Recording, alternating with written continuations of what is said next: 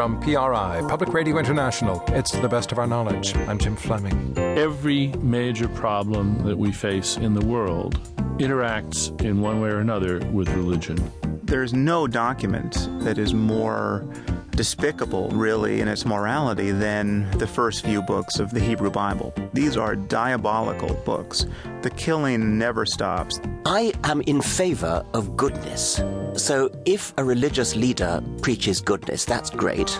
But you don't need religion in order to be good. The voices of Daniel Dennett, Sam Harris, and Richard Dawkins, three of today's most outspoken atheists. They've all written best selling critiques of religion. And a new phrase has even been minted to describe them the new atheists. But have these atheists really changed the way we think about religion?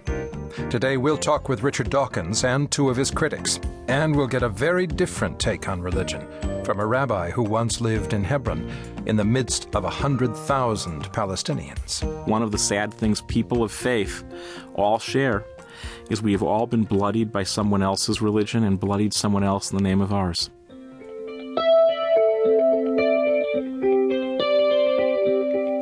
John Haught is a Catholic theologian at Georgetown University. He's written widely on religious efforts to reconcile evolution and faith. He's also written a more polemical response to Dawkins, Harris, and other secular thinkers. It's called God and the New Atheism. Haught told Steve Paulson that these new critics of religion simply don't measure up to old atheists like Nietzsche and Camus.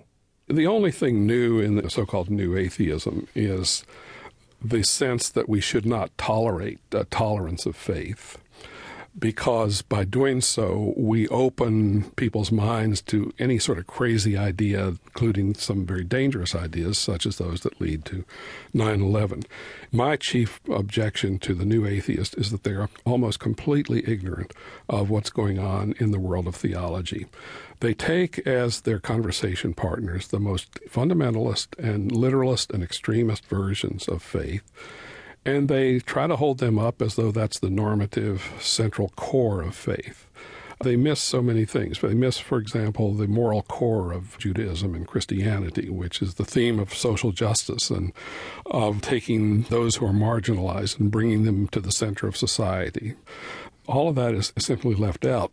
And, and you're saying older atheists like Nietzsche and Camus had a different approach, had a more sophisticated critique of religion? I think they did, because what they wanted us to do is to think out completely and thoroughly with our minds and with unrelenting logic what the world should look like if the transcendent is wiped away from the horizon. Nietzsche, for example, and Sartre and Camus would have cringed at this kind of atheism because they would simply see it as just dropping God like Santa Claus and going on with the same old values.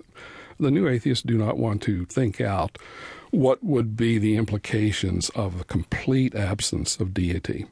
And Nietzsche, I think, and Sartre and Camus all expressed it quite correctly that the implications should be that word that we call nihilism. Well, didn't they see the death of God as terrifying? Yes, they did. And they thought that it would take a tremendous courage to be an atheist. Sartre himself said that atheism is a long range and extremely cruel affair. And he was implying there that most people would not.